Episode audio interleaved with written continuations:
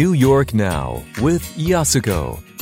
Hi everyone! お元気ですか ?New York Now! ナビゲーターのジャーナリスト沼田康子です。ニューヨークで今、キラキラ輝く、頑張っている人のお話を伺います。皆さんも元気になりますよ !Let's dive into today's stories!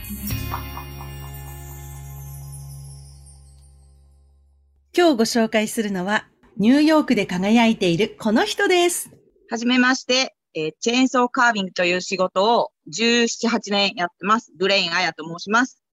えー大阪出身なんですけど、ニューヨーク州在住です。ちょうど今冬が終わって、やっとあの暖かくなってきたんで、本格的にカービングのシーズンなので、ちょっと気合い入れて頑張らなくちゃなっていう感じで。ニューヨークって言っても、私が住んでいるニューヨーク市内と違って、車でどのくらい離れてるんですか？4、5時間だと思います。そう、ニューヨーク州って大きいんですよね。多分想像するに結構自然が豊か？そうですね。すごい自然いっぱいだし、雪もすごいし、まだ溶け残ってる感じですね。あの、チェーンソーカービングって何ですか？って言われたらどんな風に説明してらっしゃるんですか？チェーンソーを使って彫刻をしていますっていう感じですかね。チェーンソーっていうのは、あの、木を切る道具なんですけど、大きいチェーンソーだと、エンジン式のスターターロープをビューッと引っ張ってブンブンってかけるやつと、あと小さいのだと電動のチェーンソーもあるので、使い分けてやってます。映像をね、今回拝見したんですけど、それでもその刃がね、何あれ？?2、30センチありますよね。長いのはもっとあり、長いのもあります。すごいんですよ。それを、ね、小さな体で、それをこう、ね、長いのを抱えて、ガガガガガガガガってこう、木の幹とかにこう、挑んでいって、その瞬間こう、粉々の木のこの、なんていうんですか、この粉がわーってま、木くずですね。はい。その木くずの中にこう、もう自分の身を挺して、で、仕事していくと。そうですね。木くずまみれです、いつも。はい。まあ皆さんそれぞれいろんな想像してると思うんですが、どんな音がね、出るものなのか取ってきてもらいました。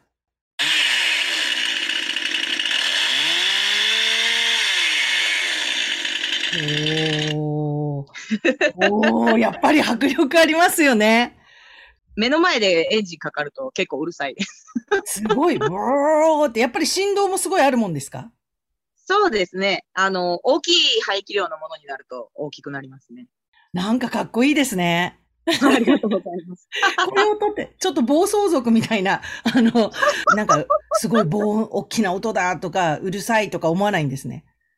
思わないですね。私結構騒音大丈夫なんで、カービング大会のど真ん中とかでも昼寝できるみたいな。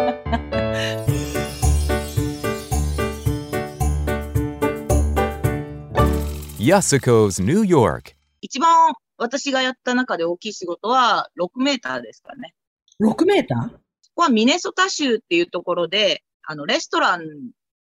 の庭に生えてた木が、あの、切らなくちゃいけなくなって、で、6メーターの高さで残してあって、そこに足場をいっぱい組んで、掘りに、あの、仕事を依頼受けて掘りに行ったんですけど、それが一番大きいかな。それ何、何の形にしたんですか？ミネソタなので、あの、アメフトのミネソタバイキングがすごいあれでって言われたんですけど、あの、コピーライトがあるので、ロゴとかは彫れないので、あの、普通にバイキング、一番上の方にしたのと、湖のすぐ隣で、あの、水上スキーのチームをそのレストランのオーナーさんとかが持ってるみたいな感じで、そのマスコットが、えっ、と、カワウソかな？なんかカワウソが水上スキーをやってるのを一番てっぺんに乗せて、で、その下にバイキングの顔があって、で、あとはなんかいろんなワイルドライフを入れてくださいっていう注文だったので、クマの頭と、えっと、ノーダンパイクっていうすごいな長い大きい魚がいるんですけど、それと、あうと、ん。フクロウと、えー、なんだっけな。あと、ヤマネコあとは、狼のレリーフカービンも下の方に入れて、すごい大きかったんですごい時間もかかって大変だったんですけど、簡単そうにつらつらおっしゃいますけど、それだけの動物？で、バイキングって海賊のこと？そう、海賊の、だから海賊がヘルメットかぶってるところの顔が、その一番上にドーンって。ちょっとなんかこう、待って待って言葉で聞くと海賊がアメフトのヘルメットかぶってるカワウソが水上スキーしてる。そう。アメフトのヘルメットではなくて、そのバイキングの、なんていうんですか、角が生えてるような、ああいうのなんですけど、海賊がいて、カワウソが水上スキーしていて、クマ がいて、ね、すごい盛りだくさんじゃないですか。それデザインとか、デザイン画とかはなしに自分でクリエイトしていくんですか？自分でデザイン画を作って、お客さんと打ち合わせをして、で、お客さんが、ああれも入れてほしい、これも入れてほしい、みたいな。で一番最初はワイルドライフだったんですよ。で、ワイルドライフだけで送ったら、いや、ここにバイキングも入れてほしいんだけど、とか、あの、一番上に水上スキーしてるこのマスコット入れてほしいんだけど、とか言われて、ええみたいな。もうそれすごいですね。でしかも木は根っこがそれくっついてるわけでしょ？くっついてます。地上から生えてる木の6メートルぐらいの高さまでの間でそれを表現する。で、み幹は基本的にはまあ枝はあるかもしれないけど、まあ太い幹が1個なわけでしょ？そうです。そこにそんないっぱいの登場人物をどうやってやるんですか？考えるんですか？木の写真をまず送っていただいて、それに合わせて、まあ予算とかと照らし合わせて、これぐらいのものが入れますけど、どうします？みたいな。で、こんな感じで、あの、配置したいんですけど、みたいな。え、だけどね、すごくわかんないのは、あの、滑らかだったり、クマちゃんの顔とか、あれがよくあの長い、なんて言うんですか？こう、板みたいなチェーンソーで、よくきますね。一番大きいチェーンソー、私が持ってる中で一番大きいのは、あの、バーの長さが90センチあるので、それだとその細かい作業っていうのはできないんですけど、一番小さいのだとあの、電動のバッテリーチェーンソーの小さいやつがあって、そこにあの、先が細くなってるバーがあるんですよ。カービングバーって言って特別に、あのうん、カービングしやすいようにできてる。るバーがあって、それだと、まあ、鉛筆まではいかないですけど、かなり細かいところまで掘れたり、こう、表面滑らかにさーっと削ったりっていうのも結構簡単にできますので。じゃあ、いろいろな排気量、勢いの違うチェーンソーを何種類か使いながら細かいところはまた違ったものでやっていくっていうアプローチなわけですね。でもデザインが決まって、あの大きいところからやり直しが効かないじゃないですか。やり直しはつかないんですタンプカービングって言うんですけど、根っこがついたまま掘るときは、天候とかもすごく左右されますし、やっぱり失敗が効かない。普通の丸太掘ってるんだったらね、失敗しても次に別の丸太用意して、また一からやればっていうこともあるんですけど、なので、やっぱ一番苦労するのは、そういう現地に行って、現場で材料も向こうに用意してもらったものでするってなると、本当に失敗もできないし、自分の予定通りに行かないことが多いので、特にミネソタで仕事した時は、雪が降ってきたりとか、あと湖のすぐ隣だったんですけど、風がものすごい強かったり、嵐みたいになっちゃって、風があんまり強いとチェーンソーがブレちゃってできないんですよね。特に足場の上とかだと影響がすごい大きいので、それすごい苦労しましたね。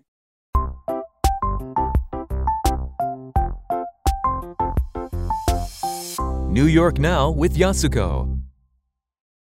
チェーンソーカービングっていうのはアメリカではどんな風に利用するのが人気なんですか？アメリカの方はすごい好きなんですよね。裕福でないような感じの方でも、結構何万円ってする作品を買ってくださったりとか、注文いただいたりっていうことも多いので、その辺はちょっと日本とやっぱり違う感じはしますね。結構、あの、普通にドライブしてても、あちこちの庭先に置いてあったりとか、うんあの、看板みたいな形でお店で使われてたりっていうのを本当にちょくちょく見ます。庭があるお家がすごく多くて、で、その木に思い入れがある、あの、うちのおじいちゃんが植えた木なんだとか、そういう感じで残したい、切っちゃわないといけないけど、残したいからこの下掘ってくれっていう依頼も結構多いですね。へえ。あの、アメリカの人ってすごいデコレーションが好きなんですよね。イベントごとがあると、とにかくもういろんなイベントごとに庭にものすごい飾り付けをするっていう家も結構多くて、だクリスマスとかハロウィンとか、あの、イースターもそうですけど、そういうデコレーションがすごい好きなので、まあそういうこう国民性というか、なんか飾りたいっていう気持ちが強いのかなとは思いますね。ついこの間、えっ、と、配達したんですけど、えーお子さんが生まれて、その記念というか、お子さんの名前を後ろに入れて、で、あの、うさぎ掘ってほしいんですっていうので、に2体目だったんですけど、あの、1番目のお子さん生まれた時にも注文いただいて、その前にも、あの、うさぎの注文いただいて掘ったとこなんですけど、そういう感じで、素敵。そしたら庭にうさぎちゃんが、一人目のお子さん生まれた時、そして二人目ってこう、いるわけですね。ああ、はい。いいですね。ああ、じゃあやっぱり、ちょっと郊外に出たりして庭があるお宅はそういうふうにして自分の庭を自分ちらしくしていくと。こうマンハッタンとか、まあ私たち狭いところに住んでる人たちも何かオーダー来たりすることあります？犬のポートレートのオーダーを受けることもたまにあるんですけども、そういう方だともう家の中に置きたいっていう方もおられるので、えーそうですね。はいえ、じゃあ本当にその彫刻の技みたいなのが必要になってきますよね。なんか写真とか、じゃあ、に、似せてというか。ポートレートとかになるとものすごい気も使うし、時間もかかる、かけるし、で、写真ももうありったけ送ってもらうか、一番いいのは私が自分でそのワンちゃんにお会いして、で、写真も自分で撮らせてもらうっていうのが 一番理想です。そうすると割と掘りやすい。そっかそっかね。まあモデルっていうかね、もそうそうう、ワンちゃんを見見て、こう作っていく。なるほど。いや、だけど、ものすごい技がいりますね。だど、どこでその彫刻の技は学んだんですか？高校がちょっと変わった高校だったんですよね。デザイン科のある工業高校みたいなくくりだったんですけど、あの、大阪の工芸高校っていう高校で、そこは、あの、デザイン科だったんですけど、広く浅くいろんなことやるみたいな感じで、美術とかも割と力入れてたのかな。で、一応彫刻みたいな授業もね、まあ、そんなにね、いい生徒じゃなかったんで、あんまり学校ちゃんと行ってなかったんで、あれだったんですけど、でもそういうこう、いろんなところからちょっとずつ、あの、そういうデザインとか美術とかっていうのは好きは好きで、子供の頃から好きは好きでしたね。そのチェーンソーに行ったっていうのはなんかきっかけはどうだったんですか？日本で、まあ、都会育ちだったんですけど、岡山に移住しまして、で、ちっちゃい土地を買ったんですよね。うん。で、田舎暮らしするぞ、みたいな感じで。で、木を切らなくちゃいけないみたいになって、チェーンソーを買わなきゃなって言って買ったのが最初だったんですけども、その時は同じように私も全然知らなかったので、チェーンソーを触ったこともないし、あ、こうやってエンジン、あ、こうやって紐引っ張ってエンジンかけるんや、みたいなとか、全然何もわからない状態から、調べたら、チェーンソーカービングが出てきたんですよ。おっと思って、これ面白そう。ちょうど私が始めた頃が2004年ぐらいに始めたんですけど、ちょうど日本でチェーンソーカービングっていうのが盛り上がり始めた頃だったんですよね。で、各地で大会があったりとか、イベントがあったりとかで、こういろいろ仲良くさせて皆さんにいただいて、ちょっとずついろんな人からもまんべんなく習うみたいな。自分の得意技っていうか、自分はこの動物が多いとか、そういうのはあるんですか？こう気持ちを入れて気合を入れて彫ったものがよくいいいいものが仕上がるので、やっぱりポートレートとかで仕事を受けると、気合の入り方がもう他の作品彫るときとは全く違うので、へえ、面白い。作品の出来も全然違いますね。自分に決めてくれて頼まれたものは、よし、やるぞ、みたいな。そうですね。やっぱり注文受けて掘るのと、在庫として掘ろうみたいなのとでは、ちょっと私の中でだいぶ違いますね。なるほど。うん。え、これ何が一番こう、やりがいというか楽しいんですか？チェーンソーカービング。ネットとかで探して、こういうの掘ってほしいって言って私を選んでくれる方とかもおられるんですよね。で、そういう方に、もう私の、あの、飼ってた犬が亡くなっちゃって、どうしても掘ってほしいんですとかって言われて、写真もこれだけしかないんですけどって言ったりとか、いう時に、写真が少ないとすごく掘り、掘りにくいんですけど、ちょっと、なんとかね、頑張ってってお渡しする時とかにもう涙流してね、ありがとう、ありがとう、みたいにおっしゃっていただいたりっていうことも、まあ、ワンちゃんだと特にそういうことが多いので、そういうのは結構、ほ掘ってよかったなっていうか、あの、お役に立ててよかったなというか。逆にすごく苦労したり、大変なとこって言ったら何ですか？苦労も同じですよね。だから苦労して、その作品がうまく仕上がった時はいいんですけど、なかなかやっぱりね、似ない時があるんですよね。なんかおかしい。自分でこう見て、なんかおかしいんだけど、何がおかしいのかわかんないっていう時に、ちょっと作品から離れたりして、また戻ってきて掘るんですけど、だ時間がものすごくかかるけど、自分の中でこう納得できないみたいな時間が一番大変です。自分の中でももうなんか、えー、もうこんなの掘っちゃってどうしようとか、お客さん待ってんのに、みたいなことも たまにはあります。なるほど。そんなことも言ってられないんで、はい。言ってられないんで頑張って掘るんですけど、なるほど。いや、だって結構過酷なね、感じに見えるっていうか、で、しかも、あの音がすごい大きいじゃないですか。でももちろん振動もするんでしょうけど、ガーって。その中でこう、なんかこう、冷静にこう、フォーカスしてやれるのかなとか、素人だとそういうのいろいろ考えるんですけど、イヤマフって言って、こう、耳、騒音から守るのは必ずつけるんですけど、私なんかは割と集中する方なんですけど、他のカーバーさんとかは結構音楽ガンガン鳴らして。そのイヤマフの中で聴きながらやってる方もおられるんですけど、私は音楽もすごい好きなんですけど、そうすると、好きな音楽がかかっちゃうと、そっちに気がいっちゃうので、私はカービングするときは一切音楽も聴かないし、何も聴かずに集中してやりますね。へえ。アメリカでは、まあそういうイベントとかそういったあの目の前でやったり、それから、あとなんかリアリティショーとか、テレビとかでも取り上げられて、で、そうあやさんはそういうところにも引っ張られて、だからすごくこの世界では有名な方ってことですよね。うーん、そうですね。私、あのー使ってるチェーンソーがスチールっていうメーカーのチェーンソー使ってるんですけども、たまたま、あの、スチールさんがテレビコマーシャルをするときに、あの、抜擢していただいて、使っていただいて、全米でコマーシャル流れるみたいな。すごい、すごい、それ見たい。え、どんなコマーシャルなんですか？ややってるの？ガガガガって。メーカーさんの宣伝なので、うんまあ私はチェーンソーを使ってますよ、みたいな感じでちょろっと出る感じだったんですけど、その後に、あのーこれで勢いづいて頑張るぞと思ってたら、交通事故に遭っちゃって、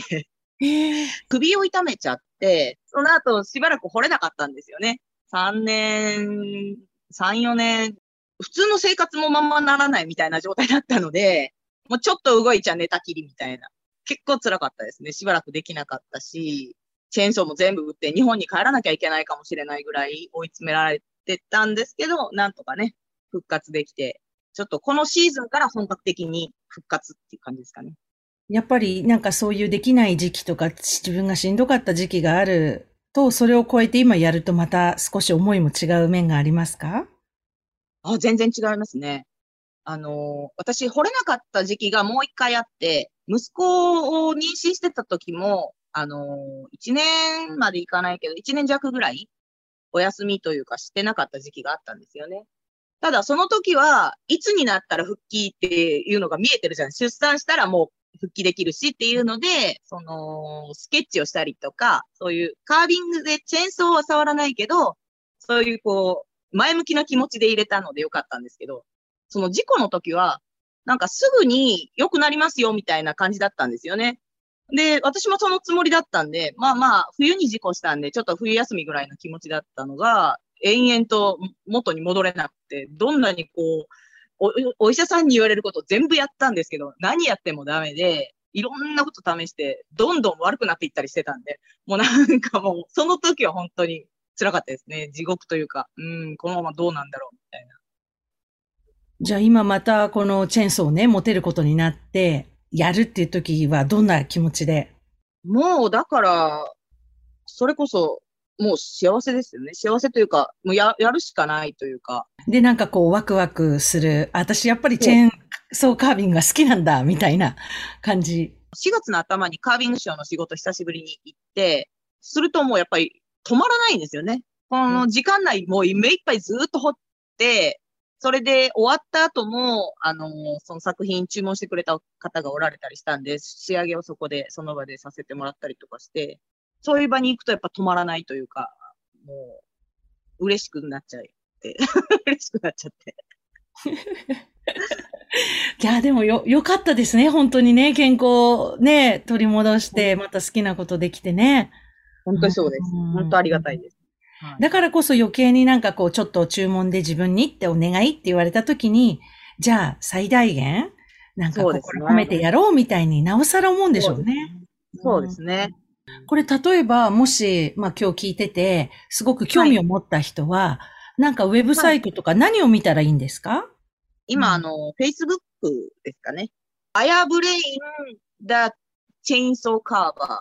ていう、まあ、英語なんですけど、それで探せば出てくるし、私の名前で、あの、探せば出てくるのは出てきます。値段の幅としては、家の中にも置けるような、まあ、可愛らしい、こう、ちょっとしたものとかだと、どのぐらいの範囲から、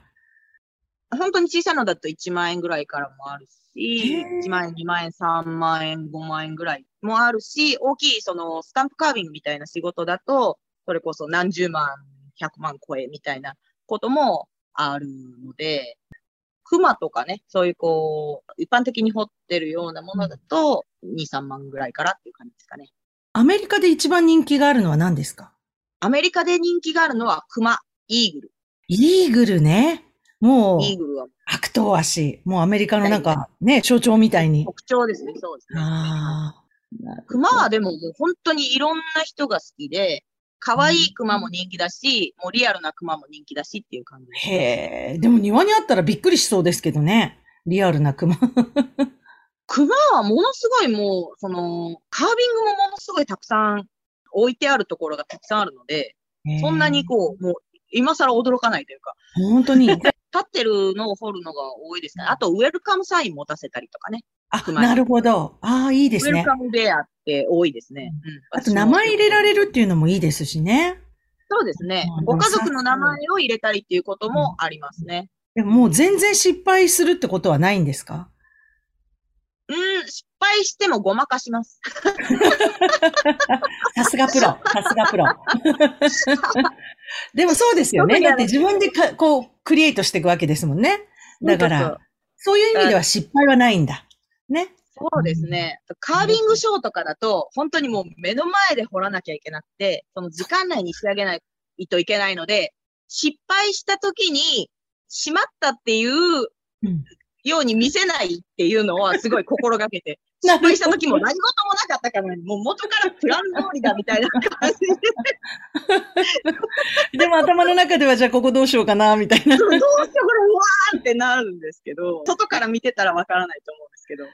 かっこいいな。いや、そもそもね、このあやさんは、今日あやさんって言ってますけど、普段はあやちゃんって呼んでて、まあ大阪のね、面白い友人が、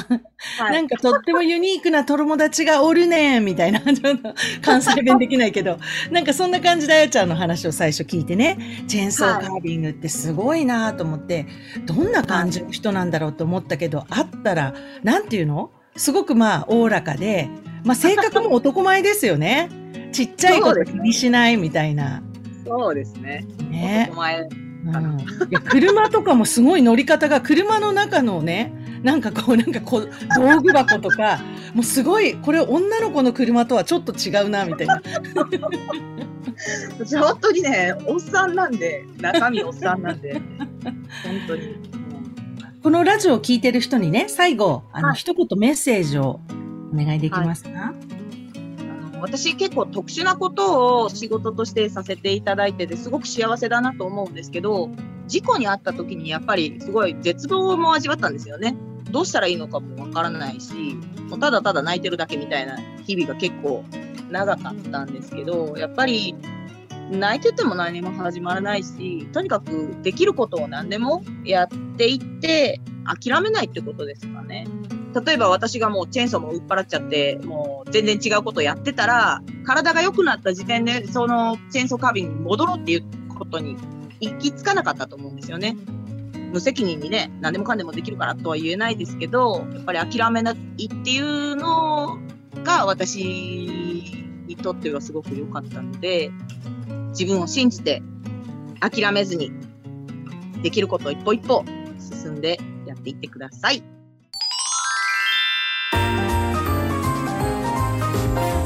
New York Now with Yasuko. いかがでしたか？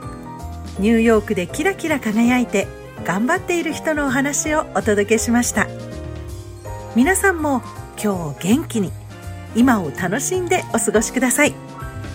ナビゲーターはジャーナリスト沼田康子でした。Thanks for listening to New York Now with Yasko Hope you enjoyed the New York vibes Have a great day and see you next time またね